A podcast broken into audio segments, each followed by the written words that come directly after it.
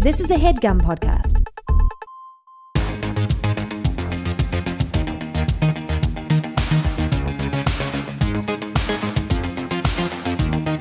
Hello, and welcome to Good One, a podcast about jokes. I'm your host, Vulture Senior Editor, Jesse David Fox. That first late night spot is an important marker in the marathon that is a stand up's career. Though the days of one Carson appearance changing your life are in the past, it's a way to know you're on the right track, and it's a way of telling potential audiences and the industry, this is who I am. This week on Good One, we talk about what it's like to put together that five minutes after years of dreaming about it with our guest, one of my absolute favorite young comedians and co host of the Couples Therapy podcast, Naomi Ekperigin. Beyond being just so, so funny, Naomi's conversational style makes her one of those special types of comedians who you just want to be friends with, whether you're seeing her live or on national television. So, here's Naomi Ekperigin on Late Night with Seth Meyers, followed by Naomi Ekperigin on Good One Podcast. Friends, I am at a crossroads. I mean that health wise, okay? And by that I mean I just found out I can no longer fit into my old Navy jeans. You know, so I'm at rock bottom. Um, the thing is, like, I want to eat healthy. You know what I mean? Like, I want to figure out what the deal is with salad, but like, I, I don't know how. And I, I think it's like, I think it's probably because like I used to drink to feel pretty, now I eat to feel nothing. You know? Yeah, I think that's it. You know? I did decide I would go to a nutritionist, though. You know, I said I was like, go to a professional, spend the money, figure out what you're supposed to do with a shallot. You know? I have unfortunately uh, made and canceled my appointment twice, okay? But I have a reason. It's because before you go to a nutritionist, you have to keep a food journal. They want you to write down everything you eat and what time you eat it for two weeks straight. And it's like, I get a day and a half into that food journal, and I'm like, I see. you know, you know, it's right there in black and white. At which point, I can't justify spending the copay. You know what I'm saying? Bring it to a professional just for them to be like, do you see? you know? The problem is, my best life is sitting at home wearing a fleece pant, okay?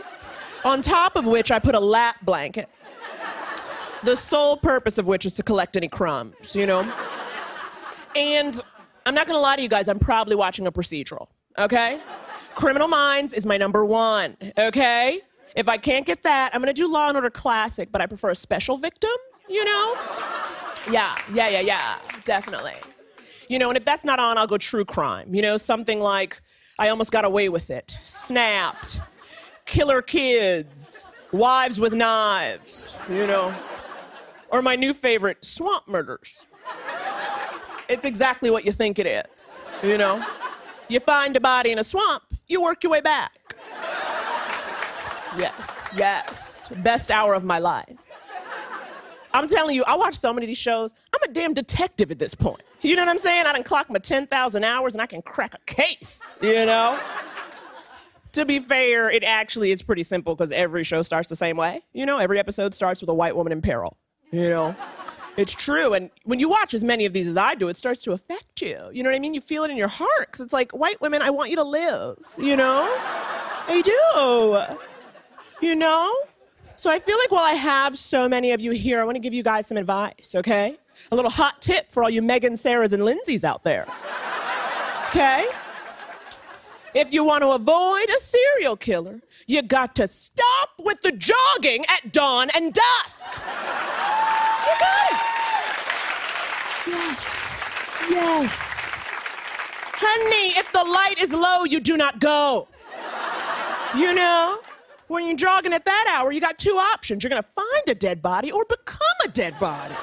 Which is why I don't exercise in public. You know? If you're gonna do it, at least bring a buddy. You know what I mean? Megan bring a Sarah, Sarah bring a Lindsay, add a Becky. Now you're safe. You know? Jesus. I honestly do not know what my like I don't know why I watch so many of these shows, quite frankly, because they're terrifying and the real world is scary enough. You know what I mean? Because like I feel like it's like Donald Trump done let the racists out. You know what I'm saying? He gonna he gonna let them out their hidey holes, like little bigoted meerkats. You know? I'm serious. It's happening now. I'm on edge. You know what I'm saying? If you are lighter than a paper bag, I am checking you. Okay? Yes. You too, Seth Meyers, okay? Yes. Honey, just because you got dimples don't mean you ain't on a list, you know? I'm serious, like everyone's a suspect, you know? And especially I find myself most on edge when I'm in Brooklyn because there's this breed of hipster, okay? This hipster dude. You know this guy, okay? He's got the sleeve tattoos, the trucker cap, the beard to hide his identity, you know? And you know, if I'm walking down a street by myself late at night, I'm looking at him with side eye, like, um, are you a white supremacist or do you brine your own pickles? You know? And you won't know till it's too late. Thank you guys. I'm Naomi Ekperigin. I am here with Naomi Ekperigin. Thank you for being here. Thanks for having me, Jesse. So I really want to talk about this joke because I love it. And before we talk about actually writing it, I wanted to get a sense of your life in which this joke was the basis of. You know, like where, what are you doing that you're like, now I need to filter this experience into my comedy? Oh, just generally trying to fit my clothes. you know, that's an ongoing struggle. That's where I'm at most days.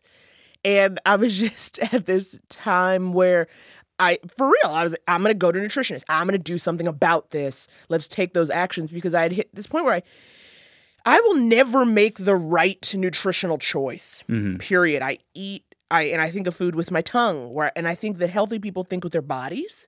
How will I feel after I eat that? No.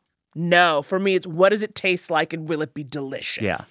So I said, I was like, well, maybe if I know that's where I'm at, go to a professional, get answers, you know? And I was very quickly stymied, like with most, or uh, very quickly discouraged. Like with most things I do, I just, it got a little difficult. And then I was like, okay, I guess we get the gist of this. And so that's what it was. So you you ended up actually go in in real life. You did go to a nutritionist. No, no, in real Oh. life, I canceled them both and I never went. All right. because I thought, okay, the person is literally just gonna tell me to stop eating what I'm eating, Yeah. And that's not a cho- that's not a choice I'm ready to make. You made the appointment being like, I hope this is the type of nutritionist will that will tell me a secret that I don't know. exactly. But you know that's not what is happening. exactly, exactly. so then what was the evolution to then being like, oh maybe we should talk about this on stage? For me, it doesn't take much. I get a kernel of an idea and I try it pretty quickly, mm-hmm. just to see if it does have legs. But this bit, you know, this set in particular, it's funny listening to that bit. I cringe a little bit because the feedback I got from the internet, never lovely, but people really called out how much I said, you know. Oh, I love that about I literally was gonna be like I, what I like about your stand up is how much you say you know. Well, I think it is in some ways. It is my the way you might say um um um. I'll just say you know. Sure. I think it is the nature of stand up and the kind of stand up where you are just talking about yourself. You are trying to make that connection. Yeah. So I think it does become a. You know what I mean? Yeah, exactly. It's how I mean I've I've talked to you not doing stand up and you are it's a conversational thing you do. You know, you know what I'm saying? It is a it is a definitely if you said um, then yes, it would be maybe something to notice. Yeah. But it's a hundred percent natural to your everything you're trying to do on stage. It's I think it is. It's part of my cadence. I've owned it now, but also that version of it is from my late night set on Seth Meyers, and I was really nervous, and I was so cognizant of the cameras, the audience being kind of mm-hmm. close. I was wearing these like heels and a cute outfit, and I'm much more of a pacer and a mover on stage, and so suddenly I had to pull it all in. And I think a lot of the energy then went into you know Yeah, yeah. the energy I would have spent kind of moving and making eye contact and playing, I just put more words into that Yeah. space. Yeah, because you couldn't feel the connection as much because you so you're like, you know, like you had to like just sort of say the words that you would normally just be like you'd point to an audience member. Exactly. Or look at somebody be like, this bitch feel me, but I can't say this bitch, you know? I don't know. I mean, ne- I mean, next time you could probably be like to just random audience members from wherever they travel to. When you say you, you had a kernel of it of the idea, what what do you go up with with a joke like this or in general? Well, I guess I started out with the idea of going to a professional, figuring out what I'm supposed to do with a shallot. Yeah. You know, that idea. And so that was it. And I wanted to see if was I see gonna get a laugh. hmm Because that for me is where the joke goes. Like it doesn't go much farther than that, but I didn't know if it was enough. And so I definitely went up with the idea of, okay, I don't know what to do with a vegetable. I don't know what healthy people eat. The things I was kind of saying to you, that's how it started. Yeah. And then tacking on that I hadn't actually gone to the appointment. Yeah. that I was like, no, I'm gonna do this. I'm gonna change it. But and then how quickly you don't follow through, or how quickly I didn't follow through. I've I've heard you talk about how you never really were you never really like did a lot of open mics. You were never like doing stand up every night. Yeah. Um, which is really interesting. What how what is your then process of developing a thing? I think a lot of it because my style is conversational, it will happen in conversation. Not that I go into convos trying to workshop something, but when I am talking about, I think we all have like Yeah. topics we get into all the time, things we're talking about with our friends a lot. And sometimes if I talk to someone, I'll kind of notice if someone really laughs. You know, if I get like a really deep belly laugh out of somebody, I think, huh, maybe that could be a joke, maybe. And then maybe I'd write it down. Lately, because I'm living in this dark cesspool of Los Angeles and I don't have as many friends, I can't do that as much. Yeah. So I am kind of writing down ideas as they come. For a few years, I was my first few years of doing stand up, I was so resistant to notebooks. I thought it was so embarrassing. It's like, look at you trying. Look at you thinking you're so funny. You got to write it down. You know, and then I realized how else are you going to remember if when you start to do the actual work of building an act and building a routine, you got to put it somewhere. Yeah. And then I was like, okay, like I have no problem with that. You know, so I keep my notebook in my purse, and if something happens, or maybe I'll do a voice memo, but half the time that's like, no, no, I said other, not smother, D- delete. Yeah. But it's like no. So I just like write everything down in a notebook. Were you? It, it's interesting how not only your conversation on stage, but it literally is an extension of the conversations you have off stage. Where was your goal always? How can I be the person I am off stage? On stage, is it like? Is there a delineation? It's funny you say that because my fiance will say, You got to be more of yourself on stage. But that's only because he sees the sad me. Yeah. You know what I mean? I'm like, Why do you talk about this stuff? And I'm like, Because it's a bummer. Um, So by more yourself, the part, of, the sad part of yourself. yeah, the maybe the darker or more emotional things. Yeah. Uh, he says, Why don't you bring some of that into it?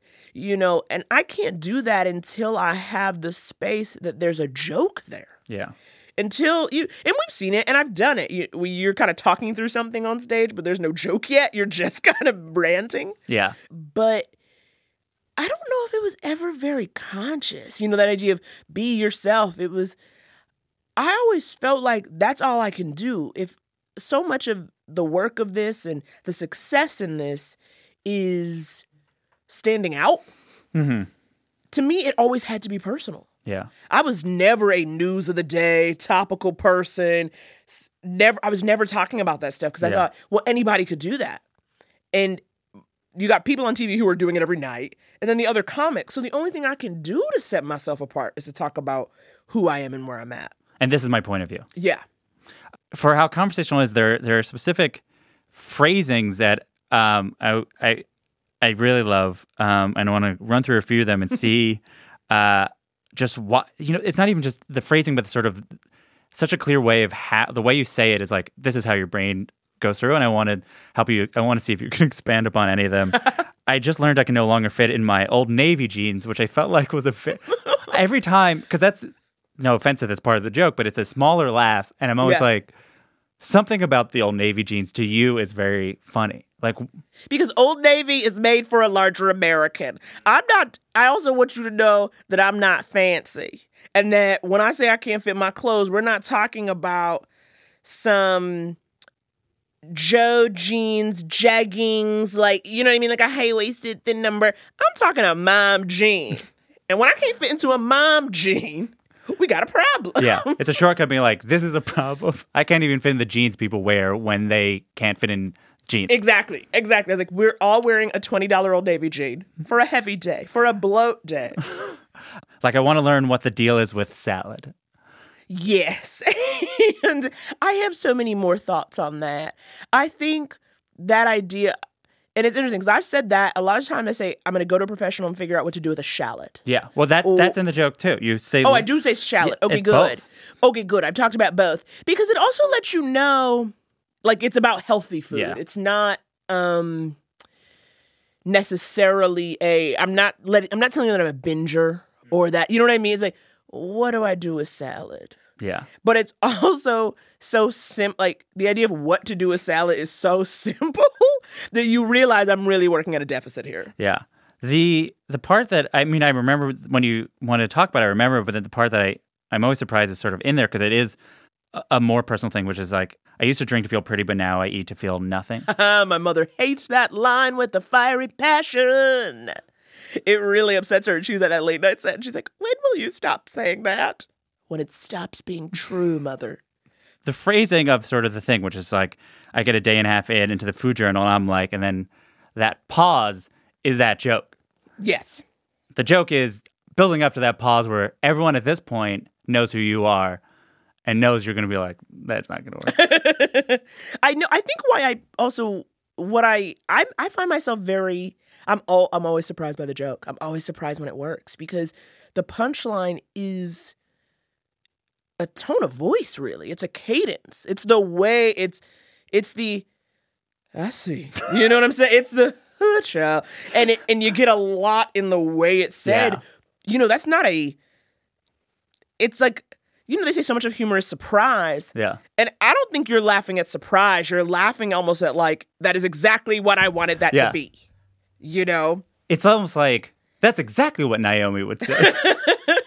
Because what you do is you create like this is everything about me. Because you almost like that that answer to it, you almost said at the beginning, which is like, Right. I you know I'm not gonna do a food journal, so you know it's it is the exact opposite. It's like so perfectly exactly you. Yeah. It's just like oh that's what our friend Naomi. I think it's also this idea that in some ways I'm a mess, but I start, I'm like, you know what? I'm going to go to a person and we're going to figure it out. I started hopeful. It- it- there's a little help. Yeah. There's like a, we're going to go. What's a shallot? Preach on it. No, we ain't. Why are we bullshitting? it's also it's like you you know what the thing is. You see it. You see that there are people and they go to nutritionists, and you're like, maybe I'm that person. Not today. yeah, not today. Not today. Uh, in general, how are you refining the language to be like to say shallot, to say salad? it's interesting when you learn that and people talk about this i think a lot in comedy there are words that are funny words that get a laugh Mm-hmm. um and i've just i've kept shallot for a while i talked i said like what's the deal with kale you know as opposed to salad in general but i felt like everyone's Yeah. everyone's talking about kale but in a way it, is such Yeah. it's always used as such a shorthand for like hipster or organic or you know that kind of thing that was like kale is almost now too done to be the thing Yeah. but it's also got to be a vegetable that's recognized. Like, so when you hear it, you know what I'm referring mm-hmm. to. But you also, in some ways, it's got to be a an indie vegetable, Yeah. an unsung vegetable, something we're not really thinking of. but you're like, oh yeah, I know what a shallot is. But yeah, you're right. It's like, when do I use a shallot? Yeah. Have I ever bought an actual shallot as opposed to onion? Yes. As opposed, you know what I mean? Anything else like that. So that Yeah. was definitely one of, the, and I can explain that It's like picking that as the thing. Yeah. And it just kale would be it's a specific thing, but it ends up being a little bit hack and has all these other connotations. And you're like, it's not that. My problem is like literally the most basic things of Right. like this fancy onion I don't know what means. and also like salad. I know there's lettuce in a bowl. Exactly. Exactly. I don't like cold meat. And I'll tell you, I've never felt like more of an animal than I do when I'm eating a salad. Something about eating all those like leaves and they're just like stringy and you're chewing. I'm like, I literally envision a cow's face Yeah. when I'm chewing. I'm like, I'm just like a cow eating grass. That's what I'm doing right now. I had a salad because I here because I'm in Los Angeles. Of We're course, recording in Los. Angeles, and it was the lightest dressed salad. Ugh. I was like, it tasted like someone put kale in a bowl, and then in the distance you heard someone talking about a lemon. Oh my God, you were oppressed in that moment. that is like truly a terrorist act. And I can't believe it's like, and I and I, I love a condiment, and I'll always say dressing on the side. Oh, Meaning, give me a little dress, give me a little extra, because I don't know what you think this is. You know what I mean? Because the thing is, they assume you're slender. You went in for a salad. They're like, he's a healthy guy, so they didn't want to like give you too much. And it's like, you don't know what I need. You know what I'm saying? You do not get to make these dressing calls for me. Yeah, and their call was, ba- I I was literally like, is this? I was trying to see how wet the Right? thing- You had to hold it up to the light. It's like, is this glistening? Is, Exactly. Did they like? It's like they cleaned it and like, well, that's that's dressing it. They cleaned it. I want to talk about specifically doing it on uh, Seth Meyers. Yes. So first, do you know how, how did Seth Meyers work? I think I have some sense of how they booked talent, but you know, like how the process was to get on. I just submit a tape. You know, obviously through my reps, and then I submit a tape. Was this joke on the tape? Yes. This was also though part of this this whole set and it was actually really it was rushed and it was a little tough because this was September 2016. I had just recorded my Comedy Central half hour in June of 2016. Mm-hmm. It was coming out in October and I didn't know what material they were using. So I had just really put out all my good like I had just put all my good shit out. Like Yeah. i- you know, end of June I was like, okay, I'm spent. I'm starting from scratch. I'm back at the beginning. And so even this joke, this is something I'd probably only been doing about a month, month and a half Oh, really? when I was like, well, it's going in. Cause I need I I had one joke in there that is in the half hour yeah. in that set. But the rest of it was stuff I was like, okay, this is stuff I've been doing the last like six, eight weeks. Yeah. So I had to put so I really kind of put it together, rushed. I knew it was, you know, again, I was now in this place where it was like, you gotta get yourself out there. You gotta do these things. There was no way I wasn't gonna do it. And then of course, to have the half hour be coming out two weeks later, because then you know they always want to have a little something to promote. Yeah. Whether it's like your album, you're performing in Anaheim or whatever, right? So it was like, well, here's the thing they would have peg it to. Exactly. Yeah. So, but I really did rush to put it together. But you know, that's five minutes. And I am not a, I'm a long winded person. And I also knew there was something different. How do you show people who you are Yeah. in such a short amount of time? Especially when that's a, that may not be your audience. There's a little bit more, you know, something about the Comedy Central half hour, you know, it comes on a Friday at midnight. It's like people who watch Broad City, like Yeah. a good chunk of them may be down. But the moms and dads, and I say that based on my own mother who like stays up to watch the late night shows, Mm-hmm. you know, who watch the com- who stay up for the comedian at the tail end anyway. They may not be all here for you. And I was conscious of taking a little bit of edges off of certain things. Oh, E- even if you notice I say old navy jeans, but then when you and I talk, I said they're made for a larger American. I didn't say that in the late night set mm-hmm. because I said, honey, the larger Americans may be watching and they'll get livid. Yeah. Um, so it's interesting because for them, that old Navy jean is just sort of like, yeah, me too. Like, because that joke in, you know, Gowanus or whatever, when you were working on it, is like a joke where they're like, Old Na- like the the Yeah. joke is about how you wear Old Navy, but that joke to someone in who wears Old Navy jeans, like, oh, I get it, we're like the same person. Right, like we all wear the same jeans. You know what I mean? Um but that's just you know, I think a lot of comics, you know, people say it's like, well, don't worry about that, you do you. But I think especially in these er- these early sets on television, the, er- the you know, in the beginning where I was putting myself out, I was trying to consciously not unnecessarily ruffled feathers. I don't want you shut down because you think I've called you fat Yeah, when there's like so much more for us to get into. yeah, Slash, I don't have a lot of time to get into anything else, so I don't want you stuck in the fucking like Yeah. on second twenty. yeah. You don't want them to be like, what do they mean by Old Navy? Was that making fun of? me? And then you're like, wait, I just finished this entire. Exactly. It's like I'm done talking now. Goodbye. Like so it was like that. So I, it seems like your your first goal was what are the jokes that represent me, opposed to like let me think which is my most killer material. You're like you want to be like this is my introduction to people. I should be introduction introduce myself. Exactly. Who is me? But then also what's the most concise of what I have? Yeah, It was, you know, this set, Seth Meyers, I literally I I this phone, I have it. I probably have 20 recordings of this set. There was a time in which I had it down to four minute, four and a half minutes. and then I got up there, I took a couple pauses. You know, there's a countdown clock right in front of you. So I literally done it so many times. I was like, I can do this in four minutes and 40 seconds. Like it was like that. yeah, And then I get up there and I kind of rush a little bit because it feels a little stiff and I can't play with the audience. Mm-hmm. And then it was like, okay, now I'm a minute and a half in, and I so what really should be the two minute mark. Okay, now take your time here. Like I was literally like, I'm doing the set and so mindful of the time and trying to Yeah. get everything to like fit so tight. The work was what are bits and pieces that I can put together in five minutes that are strong jokes and let you know my personality and let you know who I am? Because I was never someone who started stand up to be a writer, Yeah. like for other people.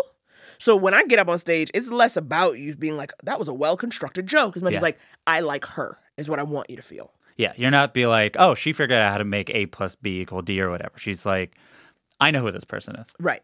And that was the goal. Yeah. And be like, I believe I am funny. People have told me I'm funny. They laugh at what I am myself. And that is the thing that he wanted to con- convey. Right.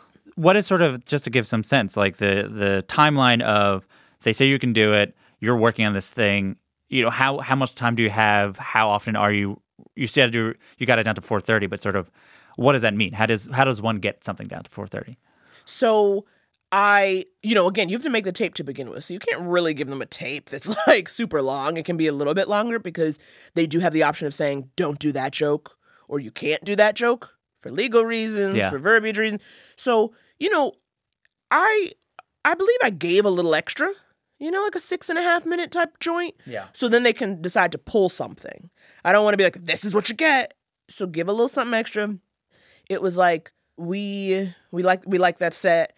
Go go you know, we're gonna have you. This is your date. So now I know I've got that date. So now I just start getting up on as many shows as I can get up. You know, this is in New York and I could do that and I could I had enough uh people knew me and I could call in favors and be like, give me five, just give me Yeah. five, do whatever. I was doing open mics. You know, I just realized I saw you the night before. You did, you did our mutual friend Hallie's show. Oh yeah? I was on, I did a story that show. Oh my god, yes, yes, yes. and you showed up and you like uh, i'm working a late night i'm good too and we're like okay but i just now remember that was because it was like right that period Yep. Yep. I would do that. Or some shows where I would have a longer set, like the set I was already scheduled to do. I would do that five minutes, knock it out, and then I would do just like add on other stuff I wanted Yeah. to do. Or I remember getting up and being like, I remember the one of the first times I did it at Sweet, maybe, or like at the slip. Maybe if it wasn't Sweet, it was at the Slipper Room, that Yeah. sh- that venue, and I was like just talking, and then it was and then I look at I was like, oh, that's five minutes. And I just I go, so great, guys, we got five minutes. That's all we needed. And then I just get the audience has no idea, but I was. I was like, is this five minutes of material? What do I have here? What am I thinking? What's the new stuff? What do I have left? Um, and then putting it together that way. And then it was just doing it over and over and timing and timing and then getting very clear. Okay, well, every single time you do this, are the laughs coming in the exact same place? yeah Um, are there moments where it feels like no one's laughing? This line you thought was so funny, no one else is getting. Do I cut it? You know, you have to send in a transcript like the week before. oh interesting Yeah, you have to type it all out and send them a transcript. And then they send that off to their legal team and check all that stuff out. And I remember being nervous because I was like, well, what if I don't do exactly what I've written? Yeah. I'm always like switching up a word here and there or drop. And it was like, as long as you don't curse or like go on a rant against Big Pharma, it's fine. yeah yeah i mean i i i, I i've talked to people at seth meyers a little bit before and they are at least from what I understand, looser than other shows. Other shows are like, we might have Swamp Murders or whatever that show is Yeah, yeah, sponsor, or that's TBS. Or Seth Meyers like, yeah, we look to make sure they don't like curse or def- do defame somebody, but for the most part, like our goal is like to have the people on there. Yeah, I mean, I did that. You know, in that set, I also I I had I tried to really like let myself have fun with it. He, he you know he comes backstage and greets people, and I said I was like, can I can I point to you during my Yeah. set? Can I play with you? And he was like, yeah, sure. And so I was like, okay, if I'm feeling comfortable, do it. And I you know, and I got up there and was just like, you get one shot to do this, and this is so done the same way every time. Do what you would do, which is like you got a fucking rich white boy sitting in the back. Call him out. Call him out. And you can't practice that. That's like you can't go. You Right. can't like go to a stand-up show. It's like just imagine Seth Meyers is over here smiling, and so picture him smiling. Remember how he smiles? Cool. All right. So exactly. So I just had it in my head as like, oh, that'll be fun to do if I like have the balls to do it, or the comfort to do it. Um, God, not the balls, the strength. Okay, it's not about gender. It's not about sexuality. It's not about organs. It's about inner strength. hmm And I said, if I can do it, I'll do it. You know, um, and I did. I kind of got up there. Was like, hey, who knows? It was like not even that I was like, ooh, I got them. I'm feeling so great. It was more like, you do it once. yeah, Do your thing. you know where it would go. You have the time to do it. Yeah. You know it's funny. You Right. know he'll be smiling because he smiles. Exactly. He's like s- s- sitting behind everyone like a dad, you know? And it's also it's fun for the audience. You gotta you gotta shake it up a little bit, you know, within reason. It's not like I went and sat on his lap, but it's like do what you can get away, you know, get away. That also feels real to me. Like that's Yeah. what I would do. What's interesting when you watch it back is that moment where you is because the nature of they, sh- they shoot all angles, but usually when a person is late night set, it's just sort of you there. So to have just a different angle where sort of set, you're like, ooh, this is just a little bit more dynamic, just generally. Like the the energy is different, and it feels it it underlines that like you're having a conversation Yeah. like with a person because you're talking to Seth. Well, Right. Seth, this whole time you're in this conversation. Right, right. It's a, just an awareness of your surroundings. Yeah. Right. This, you know, I'm just. It's like we're doing late night. He's sitting over there. You know what I mean? This is like we're performing, we're playing, and to have a little bit calling out kind of where you're at and what you're dealing with. just to talk a little bit about the the other parts there's just sort of there's wordings and the other thing that I just love, which is uh, as I as I must I have to imagine everyone bring this up, which is you go I could watch a classic, but I prefer a special victim. Yeah. yes, which you, we all know what that means. Yeah, You know, special victims unit. but you, the the shorthand it's just I mean not to c- constantly underline how conversational you are, but it's just so perfect. It's like oh you know you know the rest. Yeah, you know. I, you know, I do. I talk to you as if you know. Um, I assume we're on the same page, and there are also things I like. You know, there are lines and moments, and a lot of bits where I enjoy. Like it's for me, Yeah, or rather, if you get this, that's just fun. yeah, Right? Some of those things are so they could be thrown away, but for the pe- person who gets it in the audience, the one lone laugh or whatever, it's like that's you. You You're my girl. You know what I mean? Like you get it, uh, and that's fun. I Yeah. like to have I like to have those things. The the phrasing that if you care, yeah. you know, if you're in it, then it's good. How did you decide on the white girl names? Megan, Sarah, Lindsay.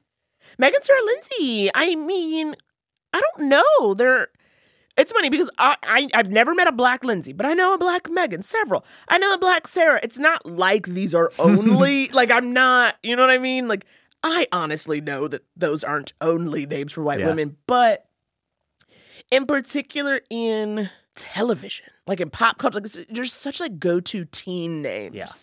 Teen especially. They're always just like Megan, you know what I mean? And it's always, always, always. Or rather, I would say too, I very rarely see in film and television a non-white person with those names. Yeah.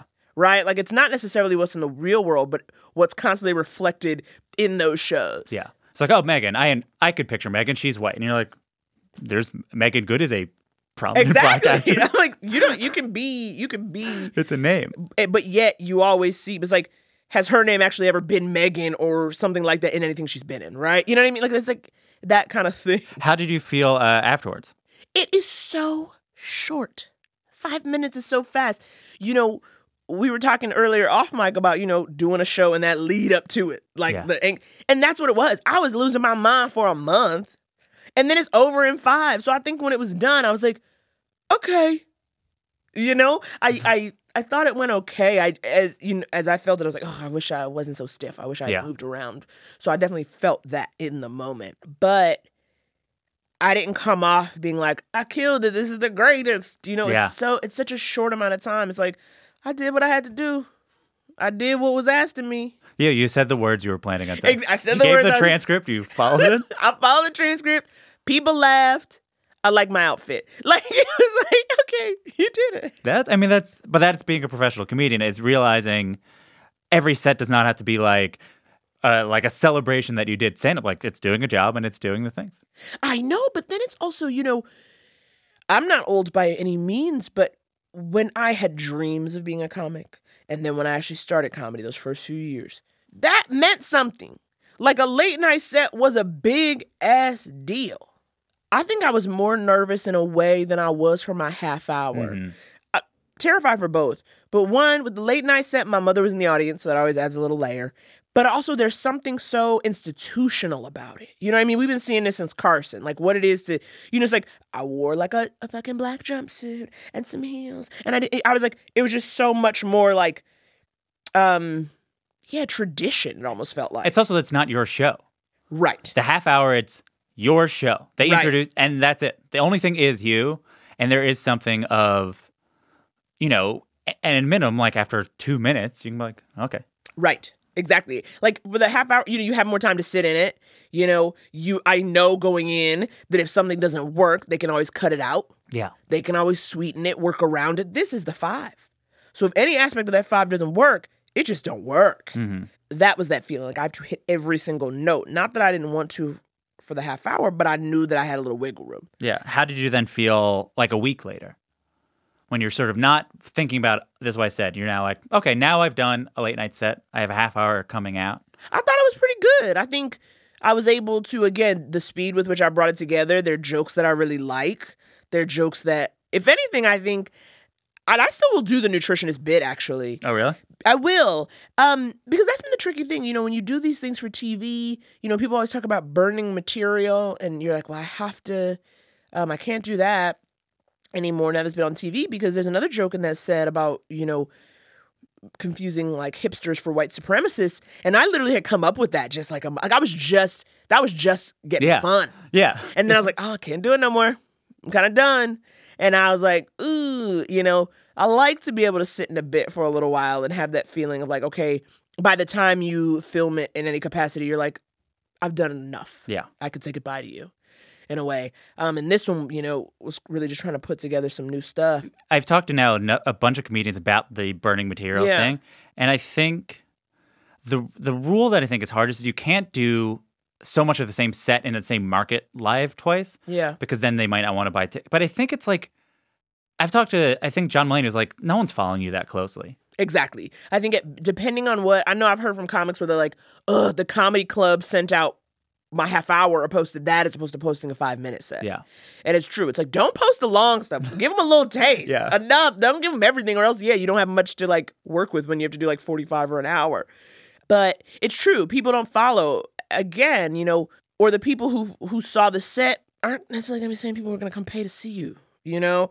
So you can definitely play. And then also, depending, you know, I have had people say, "Oh, I love when you do that bit." Yeah. I heard I got a I got a somebody tweeted at me they're like, "Where can I find this such and such bit?" Like they were just like, "Do you have an album? Can I find this bit?" Because like Yeah. they wanted to hear it again. If you are a comedian, especially who has a way of speaking that is fun to hear, you like hearing them say the thing. There's like the rhythm to it. There's musicality to the way you say the names of the white women. And you're like, yeah, I want to hear that. I want to hear that. I want just because even as we talked about the the main punchline of the the nutritionist joke is not a surprise. Yeah. It's Yeah. it's it's like watching a sitcom again. You're like, I watched. There's episodes of shows I've seen a million times. Oh, yeah. You want to see them make that face. Right, right. so really it's it's your, you know, I see is really like, did I do that? Mm-hmm. But for now. Okay, yeah, cool, that's cool, your cool. new. That's gonna be your catchphrase. I, All your shirt's gonna just be you looking over your shoulder, going, "I see." I see. Just uh, a notebook. We'll be back with more Naomi Ekperigin after this word from our sponsor. Bonjour, c'est moi. Je m'appelle Jesse. Uh, you might be wondering why am I speaking perfect French right now? Well, it's because Good One, aka Bien Un, will be recording a very special episode at the Montreal Just for Laughs Festival Thursday, July 26th at 3 p.m. And the guest will be, drumroll, making his triumphant return, Will Forte. Yeah, you know Will. He he is so funny and nice, and he was on Saturday Night Live, and then he was in other things, and he was so funny in that. Uh, and so we'll be talking about the final scene of The Last Man on Earth. But you know, I'll also ask him, you know, where are we at with this MacGruber sequel that uh, everyone's been asking about since uh, the first one? So uh, the point is, you should come to this show uh, if you're in Montreal, or if, if you're thinking about maybe traveling to Montreal, which you should because it is uh, really really nice in the summer. So Thursday, July 26th at 3 p.m. See you there. Au revoir. We are back with Naomi Ekperigin. What did this joke sort of represent uh, as your sort of your evolution as a comedian? Do you feel like you learned anything from it? What I think was exciting and still is exciting about the joke is that it's pretty stripped down. There's not too much to it, and yet it's successful. And it put me in a good. It's like, you know, as I said, I I aim to be just a real person and to create this conversational feel. And to get a laugh on two words you see coming in a way. I think what it's funny about it is like the truth of it, the realness of it. The like, yep, that's like, you know, I think an audience is like, Yeah. I feel you. I'm with you on that. And it represented not having to necessarily gild so much. Yeah, I mean, it is. I imagine you're like, whatever it is that at this point of doing stand up, with this short of a thing, they know who I am. Yeah. And it's also a short, again, it's like, a, again, as I was putting together this five minute set and trying to put together pieces, I think we have like three or four distinct subjects in the five minutes. So they're different areas. And so what I love is like, this is a short joke. It's a minute, Yeah. maybe not even. And so it's also very utilitarian. You know, it's a joke that uh, I'm doing a set, I'm fucking around, I get the light, I can drop this right in. Oh, that's funny. Close it. We know we're done. And you know how to like, I'm like, I got you with this. I know how this is going to work Yeah. And that is very helpful. You know, I think that's so crucial to um the work of stand up. You know, learn. You know, I think a big thing you learn it's like, what does five minutes feel like? What does ten minutes feel like? What does fifteen? What does twenty? Like learning what all those increments of time feel like in Yeah. your body and in your in your talking. I know this is going to mean this, and being able to mix and match is needed. You know, okay, I'm gonna start them soft, do something a little bit longer here, end it on something that's a little bit pithy and punchy Yeah. And putting that all together. Um, can you think of a more recent joke that you're working on or you wrote that sort of you feel like is in a continuation of sort of the tone that you were able to get with this joke? A little bit. There's one right now. It's it's still like half baked. It feels simple. It's another one that feels simple but seems to be working and it's about how um currently, you know, as a black woman, I I actually feel guilty that I've been avoiding my power uh, in controlling young white women. Um because what I really you know, if I put a well-placed girl before a sentence, I'm going to reel in a white woman. You know, I'm going to get her to do what I need. I could be sitting here being like, girl, get them shoes, and she'll get them. Yeah. Girl, cash in that 401k. She'll cash it in. Girl, put that baby up for adoption. And she'll do it. You know, but it's a lot of responsibility. I think that's why Oprah had to go off the air. She couldn't keep doing it. Yeah. So that's what we have so far of that bit. It's silly. It's so silly, but it is like it's more of a part. You know, it's like it's a little three. We got a little three, a little heightened or Yeah. whatever. But it's um, it's a pretty simple idea. What I I like about that joke Oh my god! Thank you. Tell me. Tell me. Let's So workshop let's it. Let's about it. workshop it. I mean, it is. This is the compliment I think is will be a very good compliment, which is that sounds like a Naomi joke. That sounds like a joke you would tell. That fits in the story that you are saying because I, you know, that joke, the even sort of even the nutritionist in its own way, which is sort of like you're you are a person who sees people go to the nutritionist, and then also even and then obviously even closer, which is the you want to give advice to white women to stop jogging at dawn. I'm constantly trying to help them. I know it's so- it- Constantly. I'm worried a- about them. It's a funny place to uh, place yourself as a comedian. You once described it as uh, you like needling white people, I do. I like. I like to josh them. I like to roast them. but uh, one example I, I want to bring up just because it was so funny, and it's a joke of yours that I, I really love, which is about. Uh, how your font showing up in your fiance gives you a light kiss, and you learn it's because the lotion hasn't dried. yet. oh yes, yes, yes. what is your history of sort of t- taking that position of sort of or how you place yourself as a, a person who talks about white people on stage how do you think of it Um, I don't. I definitely don't think I was doing it out the gate. Like early on, I think a lot of my early stand up was about dating. Just Yeah. like going on dates and dudes. And maybe I took like a white guy and like whatever problematic thing he said, like in the bedroom or during a date. Um, but as I got more comfortable, as I got sure that I was like actually funny and not just funny to my friends, I started to take a little bit more risks. And I think a lot of it, it comes from it's like, this is the stuff I didn't have, I've always thought about, but definitely didn't have the guts to say yeah when I was in high school, when I was in middle school, when I was the only black person and felt so out of place, but also felt like this is bullshit that you're supposed to be better than me. you know what I mean? It's like we done set up this structure and I'm fucked and I'm like fucked up in it, but it's like not real. Yeah. You know what I mean? And so I think a lot of it, sometimes I say, I'm like, I do stand up for like my 14 year old self. yeah You know?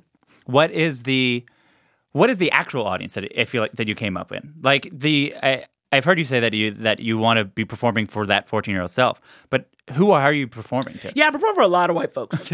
you know, I was, you know, I know that there are black rooms and stuff like that, but I remember an early show at and this will take tell you how far back. Ochi's Lounge in the basement of Comix Comedy Club. Comix Comedy Club, R.I.P. in hell um in the meatpacking district in Manhattan. And I was doing like a show downstairs, a little something. And I talked about having and there were a bunch of black folks in the audience. And I talked about having a white boyfriend. And a bunch of them booed. A bunch of the guys booed me. Yeah. And it was that feeling of like, there's only one right way to be black and one experience to speak of, coupled with if you are a black person on stage, you there's an onus on you to speak to the black experience, but as defined by someone else. Yeah. And I got that so early on, and you know, I I've never been good with a heckle, and I like I wish I was somebody with like all those witty comebacks, but I'm not. Um, because I honestly just want you to like me. Um, but it really messed with me Yeah. because if my stand up has always been about talking about my experience, and so much of my experience is what it is to navigate white worlds, then maybe it does sound a little more white. So I don't know. Like it was very, you know, it's been, you know, some of the dating stuff can work, can be a little bit more like everyone gets it, but I've gotten a lot of flack or like where I've, or, and again, not not recently, but early on that Yeah. made me feel like that's not where I'm gonna go. Yeah, and I think it, as, as you're alluding to it, it is on stage. You, it's a representation thing, which is like we we don't have there. You have to represent whatever it is that we want, and so it's not just you. You're and and that is, I imagine for you, it sounds like it was antithetical to what you wanted from being a stand-up, which is like I want to share my experience. Right. So to to to be fine, it's like no, you have to be this type of comedian who who tells the sort of more general stories. Isn't it like does not compute? It's not a thing that you wanted to do or or especially at that time aspired to do, and they were legitimately aggressively telling you that they weren't just like afterwards being like I, I prefer if you did. They were like Yeah. being like boo. like literally like and it also like wasn't a big show like it was it was just like so like your boos are so loud for the space we're in um it is clear to me you're not happy and i think i like you know and it's so um and again i don't think that would be the case now i think i think what you're actually seeing now is you see more black comics more, but what you're also seeing like the world kind of adjusts to the fact that black people contain multitudes. Yes. All races contain multitudes, but I speak as obviously I say black because that's like the community I'm in and all of the judgments that are bestowed or judgments bestowed. I don't know. You know, Yeah. I have trouble sometimes. Levied. Thank you. Are based on, you know, what they see when they think of blackness. You know, now I think we see more comics in these different ways where it's like, you know, the whole concept of like a black nerd. You know, it's like where it's like, nah, honey, I was in the I've been wearing glasses since I was six, reading Yeah. Babysitter Club book in the corner. Like it's like we've always been a nerd. It's just more like you never saw that representation. And now we're seeing it more. So I do think there is more room. Like I could go, but the idea of again, black room, there's all kind of black. Yeah. So when we say black room, which kind of black room we talking? Yeah. You know what I mean? and the nature of like when you're defining the night and the room by its blackness, then it, then everything you're doing is sort of judged against that. Exactly. Exactly. I mean, I don't know. There's like great, you know, there's that new Comedy Central show coming out called New Negroes. Yeah. And I did a set on that, and that's hosted by Baron Vaughn and Open Mike Eagle, who's a who's a rapper. And they both, you know, and they both said they're like, we want to bring together everybody. The whole idea of you know, started as a live show, was always called New Negroes, but they've always put together when it was a live show, before it was a TV show, an array of comics. Yeah. We're all black, but it's all coming out different Yeah. and I think that is it's it's less race and more to me it's so much it's geography, it's classic, all that other stuff. And so when people are like uh, Black Night, but it's like you just want folks from your neighborhood who know what you t- who know your life. Yeah.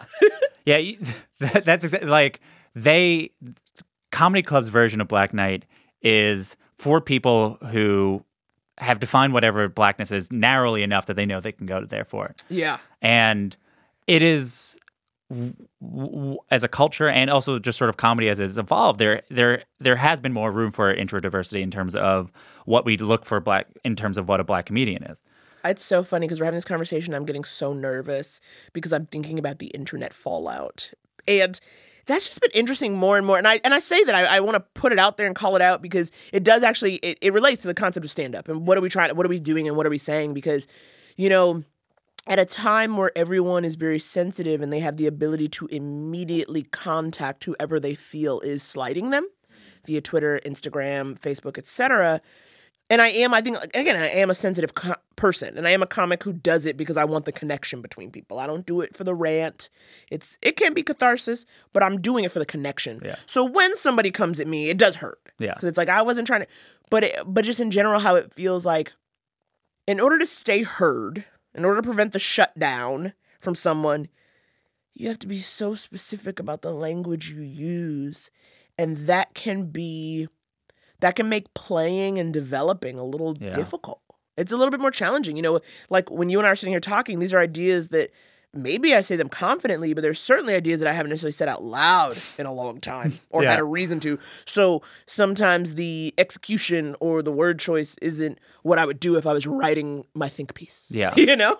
Yeah, and I and that is not your your comedy was not created to do that. You're not Mm-hmm. like, oh, I have these think pieces and the way I'll express is my comedy. You're like you it it is what you wanted to do and what is you're at a point where people want this from you is that that communication. You're having conversation, you're mostly saying most of the words. But I you know, I I've seen you, I could feel an audience sometimes um, want to respond when you ask questions. You know, you know, I, I'm the the best example I've almost ever seen is like when Two Dope Queens was starting. They would do that, and it was not heckling, and it wasn't that thing where audience members think they're helping by adding. They're literally you ask a question, they answer it, Right. and and that is, I think, like what you are so so good at, and I imagine what you hope the, real the relationship is. I don't know. I think comedy comedy is ultimately a conversation. I think when you're good, you're hyper aware of your audience. Sometimes there are people who are such strong personalities and we just love them that they're very like, fuck you, I'm doing me, you love me, right? yeah. And, and there's some comics where you're like, yeah, but I'm not that person. I think I'm feeling an audience and what they're into. You know, and, and as far as I can see them from who I can see from the stage, I can tell the difference between someone who's looking at me and like waiting for the next thing and looking at me eyes glazed over. Yeah. you know and i and and i take it in. And i you know last night i was working on something. Again i have so many true crime related bits and i will not let it go. And i'm working on this new thing and i was like i didn't have it yet but i was like because how i always start my comedy and oh i know what it was. We were talking about like I, how i started how i start my stand up how i start even as you know we're talking about these concepts of you know what people expect for you or what you owe an audience I always start a bit from a feeling. Yeah. I think what I always love, what I respond to the most is an intense feeling from someone because even if I don't um relate to the specific, I am delighting in seeing such a strong reaction when someone's just like, you know, the way like some people who get so excited about like reality TV and how much they love it. Like I don't watch the show, but I'm I like love that you love it. Like I love Yeah. that you have really strong reactions to strangers. You know what I mean? Um so I always start my bit with like what am I feeling about this? Like last night I had a show and it was I was last minute ask um and I went on towards the middle like I and I was like chit chatting. So I never had time to kind of get in my head to be like okay, what is the set? And I thought, okay, it's gonna be a loose one. We'll find some. And I hmm. literally, like, I was like, I didn't know what to do. And then I literally just kind of like looked down. I got these new Skechers. I'm very into my Skechers. It's I love a mom shoe, and so I literally just got on stage and was just like, I'm feeling my Skechers, and kind of certainly no joke there. But I think the audience at least had a little bit of fun listening to me kind of talk about how I love this mom shoe. Like I was like, Skechers, it ain't a fashion show. And it was like, and again, I don't say this to be like, oh, I'm so great. Yeah. Please, listener, don't think that I think that's the funniest thing ever. But what I'm saying is I started from an emotion and then got into what my Yeah. actual It's you're you're were. having the bits come from the feeling first, opposed to like, oh, I think a funny thing happened. Maybe I can work backwards. Where Right. it seemed like this joke started with just like, oh, nutrition. and Then I have that sort of that line about the shallot. Though later you f- there is that part of the joke where it's like, it is ultimately rooted in that like, you, you that the line of like you now eat to um feel numb or whatever. Like there is that emotion comes, but it seems like you probably work towards it. Where now you're like, what? It, what am I feeling? Right. And how can I make this comedy? It's also I think it's a it's a big pacing one. I think you know you gotta land the resignation and awareness of that I see. Yeah. Uh, and it's so it's so weird to talk about your own jokes in this way. I know probably people say something, but like to be so self aware about the joke, and I can only say this is a joke I've done before. I can't, Yeah. you know. But that feeling is like I gotta hit that tone. That pause has to be just right. I know it's like you know when I do something, it's like you gotta write down everything you eat and what time you eat it for two days straight. I mean for two weeks straight. Yeah. Everything I eat and what for two weeks straight. It's a little bit of a build. You Yeah. don't really get your laugh to the end, and that could be one of those laughs of a relief where you just kind of get to it. But it is a rhythm thing. Yeah. it's a rhythm. As you're, you know, you you you had this late night set. You did you did a half hour. You, you're you're now ha- out here in LA. And what is the comedian that you want to be? Like both. I mean, it could be specific people you wish you were like, or like when you think of yourself as this is what I, you know, hope that I'd be doing as a stand-up comedian. You know, where do you hope to be continue going toward? As I said earlier, you know, I always got into stand up to be a performer, to be an actor, to show who I am. It also seems like we are in this era of you're a comedian. I want to hear your real story. You know what I mean? Yeah. So I hope that can happen. I also, the comic I want to be, you know, what I've struggled with is like being in a, in the move to LA, not simply not getting up as frequently, which I think people always talk about when they compare New York to LA, but it's also my world is a little small now. And a lot of what I'm doing, like I didn't come to LA to hang. I came to LA to like do business stuff. So the bulk of my activity is either like a meeting or writing. Yeah. That's not that's not the stuff stand-up bits are made of. You know, how and I and I've thought about this a lot, you know, as you get uh when comedians get very famous and as a result get cocooned Yeah. when they stop doing the regular stuff everybody does, you can sometimes see it in their act. Yeah. And so, but at the same time, I want the success, but how do I get the success and the perks and the ability to sell out a big venue? Um, but still be able to live the life on the ground that gives me the material to bring the best to that big venue. Yeah. You know, like I'm scared that by the time I get to like a Carnegie Hall type space, all I'm gonna talk about is airplane food. You know what I mean?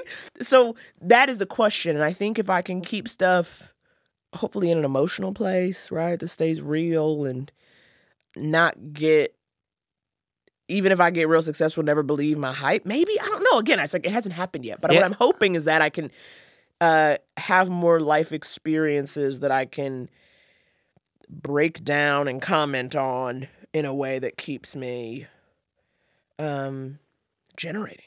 I've heard you talk a lot about sort of feeling like an outsider and then sort of having an outsider's perspective in the comedy that you Yeah. generate. And I, I think that's probably LA is hard to feel like an outsider because there's like literally no one around you.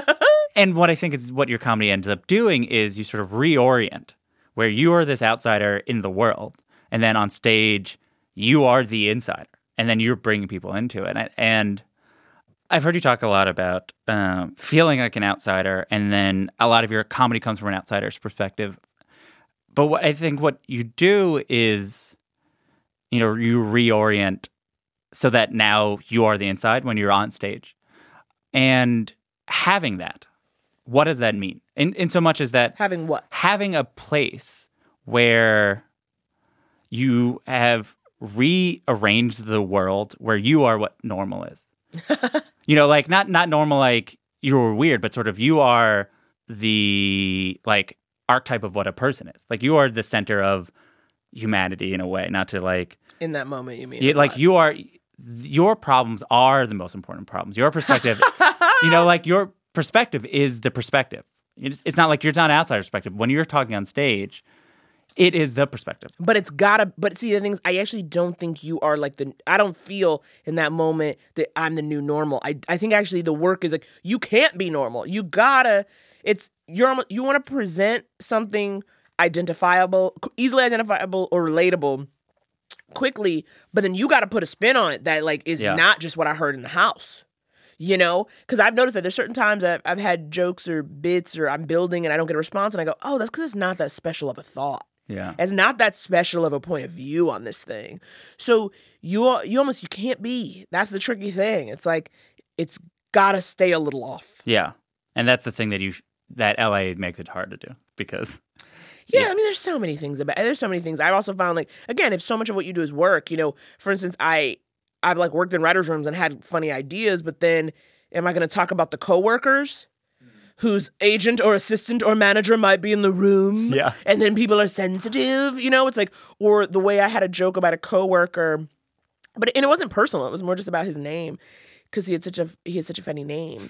um, but then afterwards, someone came up to me and was like, "Oh yeah, I know him. I listened to his podcast." And I was like, "Okay, fuck," because I don't know him I think well I know whose name enough. it's in. Hayes Davenport. Hayes Hamilton Davenport. And it's like my favorite. I was like, that's your name. That's fucking funny. Can we please? And I wasn't trying to roast. it. Like, it No. wasn't meant to be a personal insult. It was more like to play with that. And I also talked about how that I found it triggering. So it was really about me. It wasn't about like, this son of a bitch, this No. fucker. But as soon as that person said that, I had to go into work and I was like, hey, I just want to tell you about this because I don't want you to think that I was like saying bad things about you on Yeah. stage. But that's like a headache I've never had to deal with before. Yeah, that people are like, yeah, I know him. Exactly. You're like, you're not supposed to know these this like anonymous fancy named white guy. Exactly. Like it's meant to be, but it's like not anymore. Everyone here does one thing. Yeah. Everybody got a podcast. So it all kind of connects, you know, in a way that it doesn't give anonymity to these concepts. But like I like that's another like small, dumb little joke that I love, but I'm like, it's like not You're gonna have to invent a name as funny as Hayes. and it's, there's no name as funny. There's no name as funny. I love it.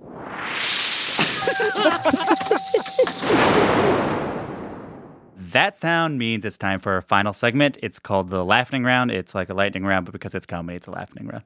Oh God.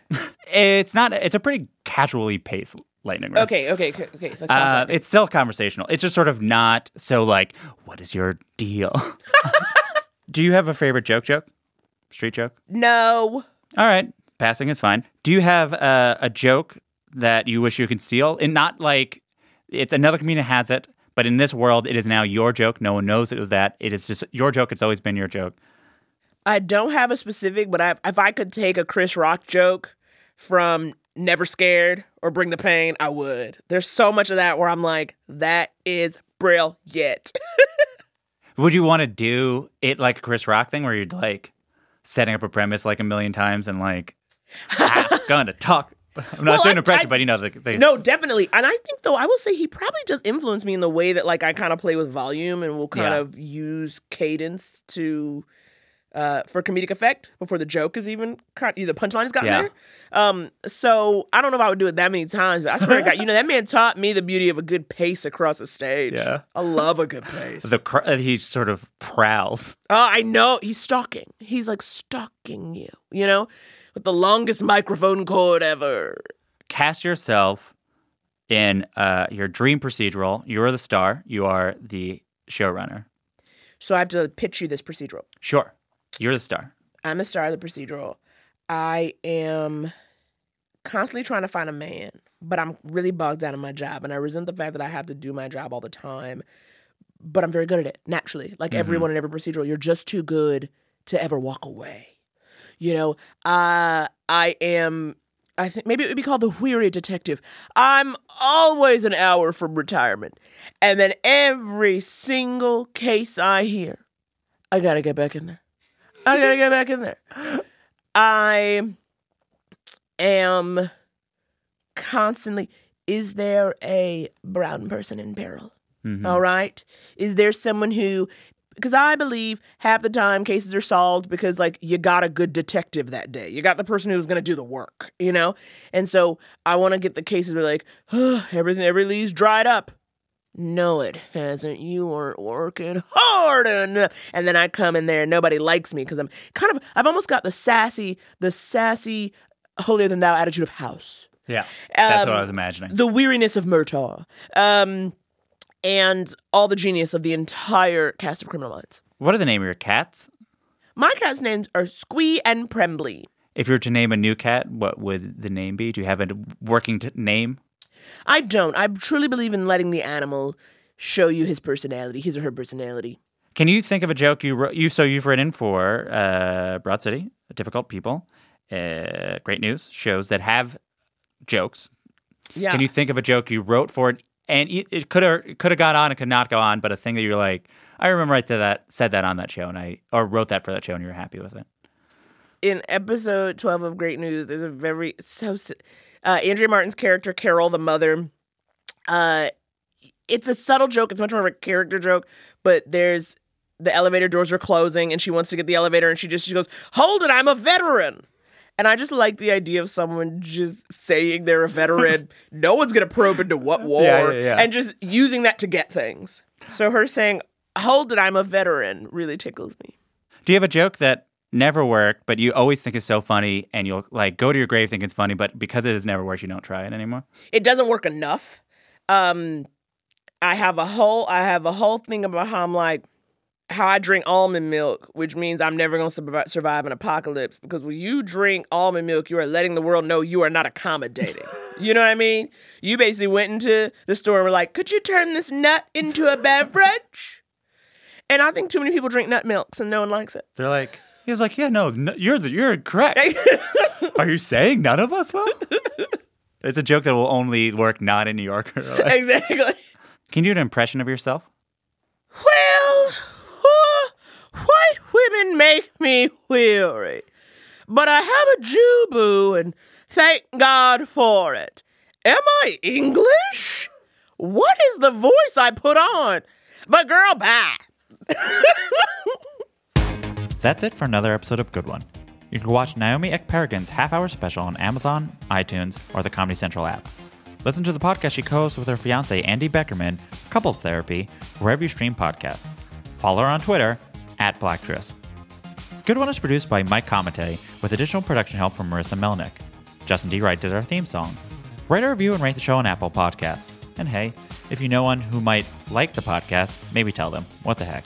You can email any comments, questions, or laughing around suggestions to goodonepodcast at gmail.com. I am Jesse David Fox, and you can follow me at Jesse David Fox. We'll be back next week with a new comedian and a new joke. Have a good one. That was a headgum podcast.